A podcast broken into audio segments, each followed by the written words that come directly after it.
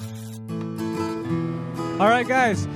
Welcome to another episode of the KickCast. As you can see, Drew's not here with me. He's somewhere in this 3D printing val- village at the 2014 International Consumer Electronics Show. This is why we didn't have a live show, but we decided to go find some crowdfunding projects for you.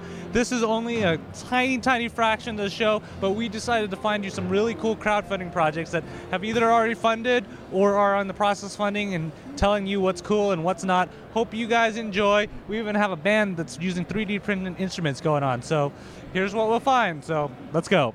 All right, guys, we are back here at CES on the show floor, and we're at the Decibullz booth with Kyle here. And Kyle actually sent us a message on our Facebook page, facebook.com slash kickcast, sh- t- saying, hey, check out my product. And when I saw it, I was like, mind blown. I've been looking for this forever. So tell people at home what Decibullz is. What Decibullz are is they're actually an affordable custom molded earphone system. So we employ a thermoplastic mold that stays molten at room temperature that you heat up in the microwave. You actually heat it up in a cup of water, uh, boiling water in the microwave. And the thermoplastic stays molten at room temperature. So what that allows you to do is snap on an earphone, put it in your ear, mold it till you get a perfect fitting earphone that will never hurt and stays comfortable. So for people at home, kind of explain to them what is the benefit of having a molded earphone? Uh, there's tons of benefits. You know, main like the main one for me is the fit that they don't fall out. Um, I'm a really active person. I'm a professional gymnastics coach, um, so there's never been an earphone that can stay in while I'm bouncing trampoline or you know doing the stuff I w- was doing. Um, so that's the big benefit. But comfort is also another one since it you know ears are incredibly diverse. They actually say that the, the ears are unique as your fingerprints. So to make an earphone one size fits all, you know, kind of like the major people do, it's it's a it's a big mistake. And the only way to get an earphone to really fit and really be comfortable is to custom mold it. And where we really stand out is we can do that custom molding for a fraction of the price. So, um, what? So you did. You started off this as a Kickstarter project. What kind of um, drove you to go do a Kickstarter project? Well, you know, it's interesting, and uh, I tried doing Kickstarter a year ago, and I got rejected. Um, multiple times, and uh, you know, and it's I, I actually got really angry, and I was like, ah, I, I really thought Kickstarter would be the avenue, and I kind of, kind of, just pushed it off to the side, said, okay, we'll do something else, um, and so I, I started puttering along, and I kept kept pushing, you know, using my own income and, and fighting, and then finally, I, I, I was reading, and Kickstarter updated their policies a little bit. And I was like, you know, I'll, I'll try Kickstarter again, and um, and really with with Kickstarter, it's a great medium to to show this type of a product, you know, and get it out in front of the people that would be, you know, the Kickstarter audience is is the audience that would like Decibullz, kind of this do-it-yourself, cool, hacky project, and um, so that's what what drew me to it. And you, so, what kind of what did you learn from going through this whole process right here that you want to pass on to other people? through Kickstarter, and these are uh, I have a couple good lessons and um, that I've learned. And so for anyone thinking about doing a Kickstarter um, project, is it's a great avenue, but it's very expensive.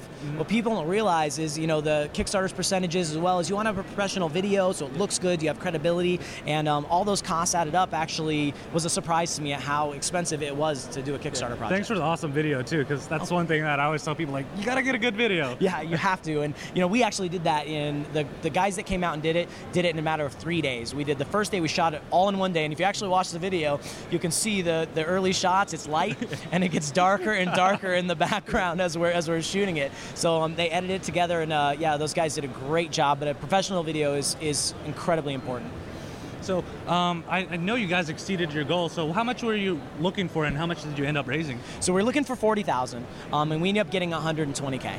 So that, that's awesome right there, being able to see it. Have you been getting a lot of good feedback from people who've backed the project and everything? We have, and one of the great parts about Kickstarter is is the community you get to build. Like these people bought into the product from the beginning. They're very passionate followers, and they're also really active. Um, most of the, I say a good percentage of them. So they're a good sounding board for advice on on tweaks to your product or things they want, and they're they're invested. And that's it's been really really great having that sense of community and having people, um, you know basically believe in your project and, and willing to put their own time and energy and money um, to support what you're doing. Um, so, how did you actually develop your stretch goals? Because I know you started pushing out stretch goals along the way. Yeah, and stretch goals were kind of a last minute thing. Um, we had, and it, I, if I would have done things differently, I would plan out the stretch goals. But we weren't planning on going 120k. You know, we were really thinking about floating around, you know, 40, 45. So stretch goals weren't really an option. And as we started to gain momentum, uh, like, oh crap, you know, this this is a cool Yeah. thing, and we're getting more money, so let's let's do what we can to reward our backers and um, and, and stretch. You know, Yeah. so that was uh, so coming up with the stretch goals was was a combination. We we used our backers as a soundboard, and we kind of said, "What do you guys think? Yeah. Um, what would you like?" And so we took some of their suggestions, and that actually became a lot of our stretch goals. That's way cool right there. Um, so, do you have any more advice for people at home thinking of starting their own project? Um, a couple of big things. Uh, one, a lot of people, and when I started Kickstarter, I thought, you know, it's a great idea. I'm going to do it right now. Plan months in advance. Don't when you get the Kickstarter bug, wait six months. Um, or have your date six months out of it. The other thing is um, make sure you get approved before you spend money in your, your branding and your video. Yeah. Um, so get pre-approved. So put a do a phone video and um, your basic text in your project, and then submit that. And then once you get approved, then spend the money on a high quality video because I've, I've heard of other projects, and I don't know if you've heard the same thing of people putting all this money into a video and then Kickstarter won't approve it for whatever reason. Yeah. Um, so that was one thing I did differently. I was, I was really happy the way it worked out. Is I, I just did a, a phone video, set it up, you know, videotaped myself, did a general outline, and then once it, once it was approved, I went and really attacked it, and we, we I created the graphics and we got the video paid for, um, and did that. I think that's the one big thing, and then two, uh, you know, do your research and plan on you know the kickstarter takes a percentage make sure you factor that in. Um, shipping is a percentage factor that in. Uh, BackerKit i don't know if you're familiar with you know that they take a percentage and a fee and so you got to factor all that stuff in and it's it's really easy to overlook those Yeah. things. So those percentages add up and kickstarter can be to do well it can be very expensive. Um, so but if you plan on it um, you can really you can really succeed. That's pretty sweet.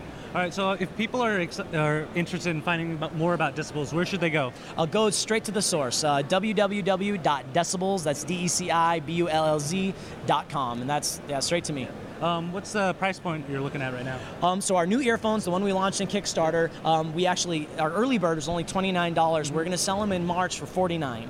Um, so the Kickstarter guys got a really good Yeah. break on that, and I'm, I was so pleased to be able to offer them a little bit of a, a break on our price. All right, Kyle. Thanks for you know taking some time to talk to us because we all know this show is busy. People are always coming by. Yeah. Congratulations on making your funding goal, and congratulations on getting uh, being an honoree for a CES award too. That's Thank you. awesome. And actually, we also Yeah. just took the. Um, what is this? What the? It's the Editor's Choice Best of CES Award yesterday. So we're Sweet. really, really stoked and really excited. It's all thanks to Kickstarter. So So sweet, thanks, and appreciate it again. And more from CES after this. uh, Tell me a little bit about um, what you did before you launched that Indiegogo campaign. You you mean me personally, like jobs well, I've done? team, yeah. or- Like what, what, like how far had you gone to get, kind of get the buzz going? Uh, well, originally we were we started this. Uh, we were actually working on a printer at the beginning, uh, and we'd gone to a lot of maker spaces to kind of figure out what people needed in a 3D printer because we were trying to make one that would be a little bit better and a little bit easier to use. The main thing that we ended up finding was that people didn't need another 3D printer. They'd already bought them and they didn't know how to use them. What they needed was a solution to use the 3D printer that they just bought. So about a year into developing a 3D printer, we just scrapped it completely, uh, and we started from scratch after a little bit of arguing, uh, and started developing a 3D scanner. We we actually got it built and designed for our first revision, pretty much in a weekend. Uh, it was super simple. It was like a webcam and a laser pointer with a dot. Uh, and it was running under Adobe Flash as the software with some Python scripts so we could talk to the Arduino. Uh, but it worked. You know, it was enough that we could get like a very basic point cloud, and from there we just started 3D printing more and more parts and designing the thing, and then we eventually switched to a laser line. So at what point there did you say this is going to be a crowdfunding project? Well, we had to we had to first make sure that the thing would work, and pretty much after we had it working, we knew that we would go crowdfunding because we wanted one. Uh, they didn't exist at that point. You know, you could get a five thousand dollar one or fifty thousand dollar one, but there's no way that you could go off and spend like four hundred or six hundred dollars and get a 3D scanner. There was there was solutions out there like David Laser Scanner where you could build it yourself, and I'd actually tried that a couple years ago. And it's not complex, but at the end of the day, I just ended up being too distracted with other projects to actually go through all the hassle and effort of doing it. Um, and we just we thought well, we could we could come up with a solution that cost less than anything else and just worked right out of the box, which is ultimately what we've done.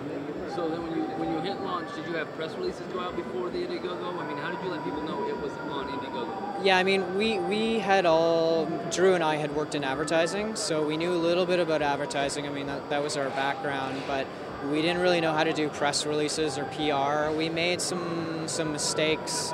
Uh, we basically just went onto our social media, Twitter, Facebook, asked all our friends to kind of spread our cause and.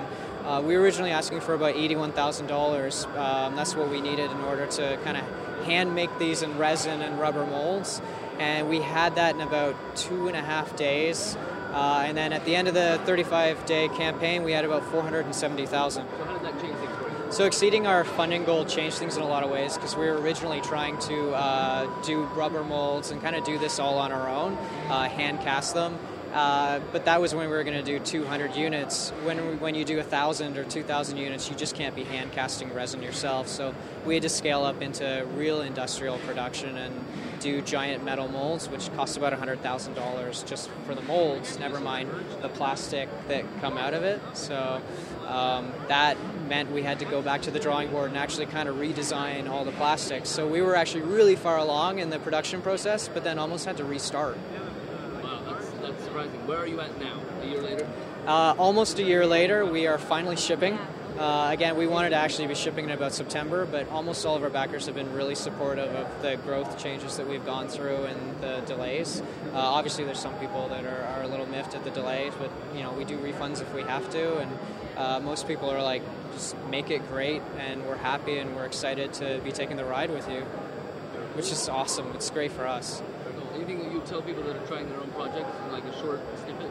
just be honest with people. That's the thing that has worked the best for us. You know, when you fail, be open about it. Tell people where you've messed up, uh, and talk to them like how you would want to be talked to. You know, we worked in advertising, so we were used to having to kind of lie to people or, or misuse specs. Or I mean, no one wants that, right? I mean, people are tired of having this like weird corporate voice talk to them. You know, you know, we always talk to people like they're our friends and we're at the bar. All right, guys, we are here back at CES 2014, and we are here with Mike with 94Fifty. And if that sounds familiar, it's because we featured this as one of our featured products back in earlier episodes of the KickCast. So, Mike, for people at home, kind of remind them what 94Fifty is. So 94Fifty is uh, the world's smartest sports product. It's the uh, uh, uh, smart sensor basketball. It's got nine sensors in the middle of it, Bluetooth enabled, speaks to a smartphone, and it's designed to be a digital coach so that this, in effect, becomes one of your most valued uh, uh, player development tools. If whether you're in a family or you're playing at a high level, it can measure things that the human eye can't see and helps you get better faster. So, you actually initially, I, the reason we found out about it was a crowdfunding project. Yep. Why did you guys decide to go the crowdfunding route? Well, a couple of reasons. Number one, it's just a great way to get uh, publicity out there. You know, the PR around it is usually pretty strong, and uh, you know, you can get an awareness into the market that there's something new because of just how many people will watch those projects. And you know, it's great example. That's how Apple found us for our distribution, as they saw that Kickstarter project. So that was the number one goal. And then the second thing, obviously, you want to raise a little money when you do it. You don't want to do it all for free. Yeah, of course. Those are the two main drivers. And then I forgot how much you raised, but you exceeded your goal, right? Yeah, we did. We passed our goal. It was a grind, you know, just like all those things are. They're pretty intense, and you got to work at it. It doesn't just happen for free. You know, the pebbles of the world are, you know, harder and harder to come by. So we did pass it. We were happy with it. And then again, it was the PR and the press that we got out of it, and then the awareness. This is general market awareness was a huge success for us. Do you have any tips for anybody who's considering starting their own crowdfunding project? Boy, uh, just be prepared mentally for what you're getting into. You know, the first few days are fun, but those last 27, 28 days when you got to really work at it, it's it's a really. It, I wasn't prepared for. it. None of us were. But you know, spend the time and put together a good video, tell your story, um, and, then have a good product. You know, you got to put something out there that people can really resonate with. Those are the things that were successful for us. Yeah. Do you su- suggest that people should consider starting their projects earlier in the, the development cycle or later in the development cycle? Well, that's a tough one because there's such a, you know, a broad range of products and things that go into that. You know, I, I really don't know if there's a good answer for that. For us, it worked that we were near the point of where we could go to market because we were able to capitalize on the retail and some of the other distribution that came. So for us, our strategy worked. But I don't know if that's the same strategy that all, you know, all projects would, would follow. Okay. Um, so Mike, if people are interested in finding out more about 94Fifty, where should they go? Yeah, the best place is 94fifty.com, and that's uh, the number nine, the number four, and the word 50 spelled out. And you know we have a ton of video and other Yeah. things on there. We've really progressed quite a bit since what, what we had last Yeah. March. So So that's pretty sweet. I love seeing how you've grown. And did you guys win a CES award this year? we did. So we were the only product in all of CES that was uh, a finalist in three different categories. We were in gaming and apparatus, uh, health and fitness, and embedded systems. So we did really well, being recognized for the engineering. Congrats, and Mike, thanks for taking some time to talk to us about it. And I love this idea. Like, I, I play a lot of basketball myself, so when I saw it, I'm like, this is perfect, the perfect combination. It'll get you better together. faster, no doubt. Yep. All right, thanks. Thank you. All right, guys, more from CES after this. Hey everybody, I'm here at the 3Doodler booth. This is Drew with the KickCast. I have been uh, relieved of my duties over at my booth, and we happen to be right next to one of the coolest booths here at the con. I call it the con, but this, this is cool. You guys have been hopping busy this entire time. Yeah, it's been a little bit crazy. I guess good problems to be having. Yes, But, uh, especially at this place. But every time I look over here, there's either somebody with a camera, there's somebody just pushing their way in. Uh, people with this 3Doodler. In fact, I believe yesterday you had Martha Stewart in here. Yes, we did. She was Martha right here. freaking Stewart. It's true. She was right here. She was right here. right here. In fact, uh, I believe one of our guys took a selfie and she got right in the way. yes, Yeah, she she, did. she totally photobombed a selfie. So, well, if you've followed our KickCast, you probably have, or even anything in the crowdsourcing, uh, fund crowdfunding arena, you know of the 3Doodler. The, this is, uh, I guess you probably explain it better than I do. What is it? What does it do? Then we'll backstory into how it came about. Well, it's a 3D printing pen. What it does basically is draw in plastic. Um, so you insert rods of plastic that you can see here um, in different colors. You insert it into the pen. It heats it. It cools it as it's coming out of the pen. And it's, coming, it's cooling as it's yeah, coming out as well. Yeah, it's cooling. So that way you can draw up and it stays basically in place. Do I dare host and draw? See what we can do. You keep talking. I'm gonna make something. I've been wanting to do this for four days. tomorrow morning. oh my goodness! There you go. So yeah, you can um, basically draw up. You can draw on paper, peel it off. You can. I hit the back button and it came out. so That's a fast. That's slow. If you press Oh. both at the same time, it comes back out. So if you don't want to use entire strand and you want to switch colors, you can do that as well. It also draws on. Uh, well, PLA does draw on clothing. I don't know if you saw Faraz made himself like uh, tattoos. Yeah, if you guys get a chance to grab a shot of the of the shoulder bits that he's done, They're kind of cool. You can Very draw cool. on glass, you can draw on wood. Um, the possibilities are kind of endless. I like to describe it as a 3D printer where you are the software and you part are of the printer. you are the software and the printer. That Yeah. that makes sense. I like I like to hear that you you know draw in 3D because it is just like drawing with a pen. Got to go a little slower. You can see I'm a little shaky. Yeah. Now let's back up into the kick the Kickstarter world. You were aware of the of the the project when it was funding and when it was going. So you were Yeah. friends with the founder. Um, tell me at that, I guess, it, how quickly did it take off, and at what point did you guys go, oh, this, is this is going to happen? It uh, it took off within the hour, I think. Really? Yeah. So it was kind of crazy. Okay, so before we go chasing too far down Yeah. that road, what did you guys do for pre like preemptive like okay here's our here's what's going to happen what did you do for that to get the traction before you hit launch So that's what's really important, I think, with Kickstarters Yeah. is the pre-planning, and um, we planned, or they planned, because I wasn't really involved yet, for three months before. okay Um, they had press releases ready to go. They had contacted press already. Okay. They had the prototype. They had made the video. They had gone and looked at all the like best practices. Okay. Um, they had looked at like the 10 most funded or best funded Kickstarters and picked up what was working, what wasn't. It was carefully thought out, and which is probably why yeah it um, exploded so quickly. What happened, I think, was that a whole bunch of articles hit at nine in the morning on the same day it launched, and so within an hour it had like Started surpassed its goal, which was really low. We Right, wanted right. thirty thousand. that and that is that is pretty low but and what did you end up at 2.3 million. wow you should see her house and her car and her cat and her cousins yeah right um, but that's that's really interesting so tell me video wise was that video out and circulated beforehand of that prototype like was that part of it or was it like a re- reveal It was a reveal. It was, okay. Yeah. No, but there's kind of like a sweet spot between making like something that looks too professional and Yes. something that looks too amateur. Yes, So okay. it was trying to find that middle ground of like a video that showed what the pen could do properly, um, without and looking also so hit the right, glossy that you know this is out of my reach or this or is that we look like over- we're already yeah. going because we it. weren't. Yeah. Okay. So that is an, that's amazing that you guys were able to do that and hit two and a half million or so. That's that's wow. It, it exploded, and they were swamped with emails and had to keep opening new backing levels. Yes, And I that's remember where that. I think part of the planning, I think they did think it would, or they hoped it would work, but nobody thought it would explode that much. And there were like, I think stories of Dan not sleeping for 35 hours and being woken up in the middle of the night to add backing levels as soon as it would to actually hit the next level Yeah. to keep keep extending. And what did you end up uh, in adding those those stretch goals? What what types of things were added? Do you know? Well, what we added was, um, and it was also done, I think, pretty well because I came in afterwards and did the logistics and appreciated it.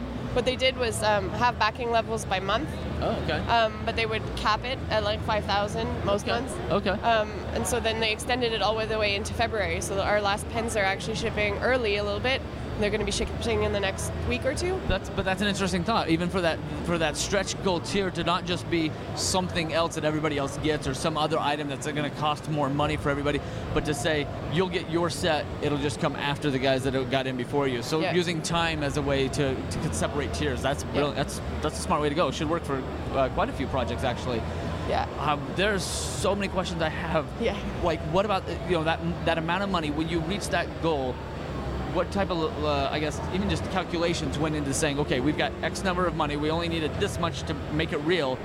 How much of that goes into, okay, the company's sitting on a big, pretty pillow of money, and how much goes into, okay, this goes into fulfillment, this goes into maintaining business. You know what I mean?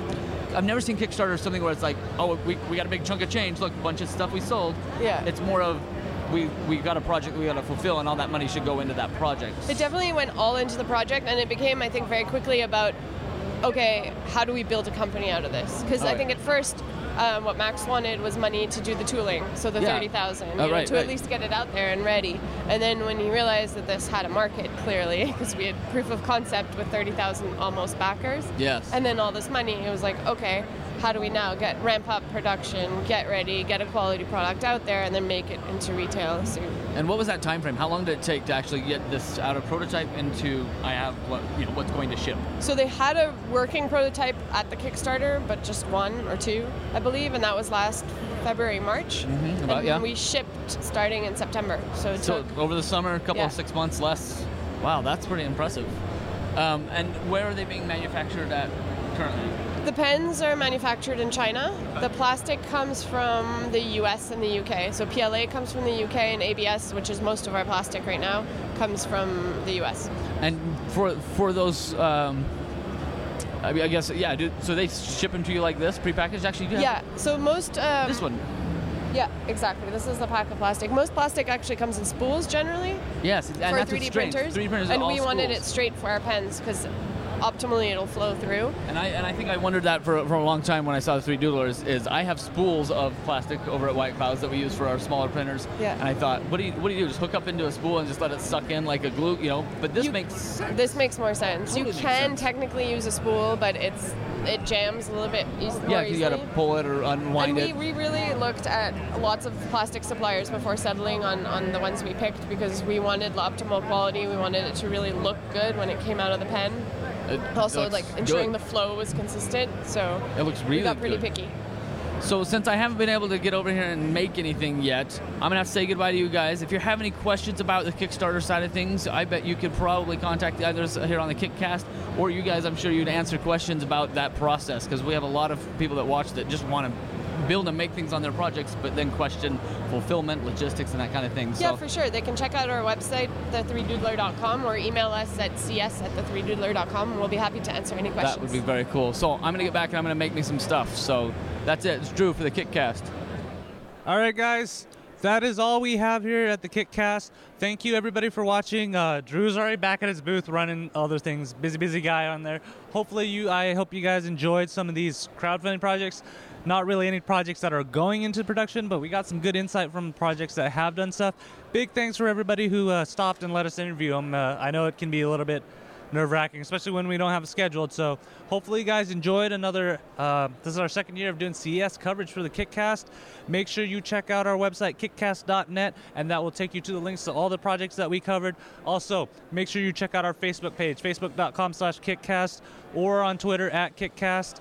And if you have any comments or anything, kickcast at ktdata.net. So we will see you on our next episode, which I don't remember right now. I'm really tired. Um, until then, guys, bye bye.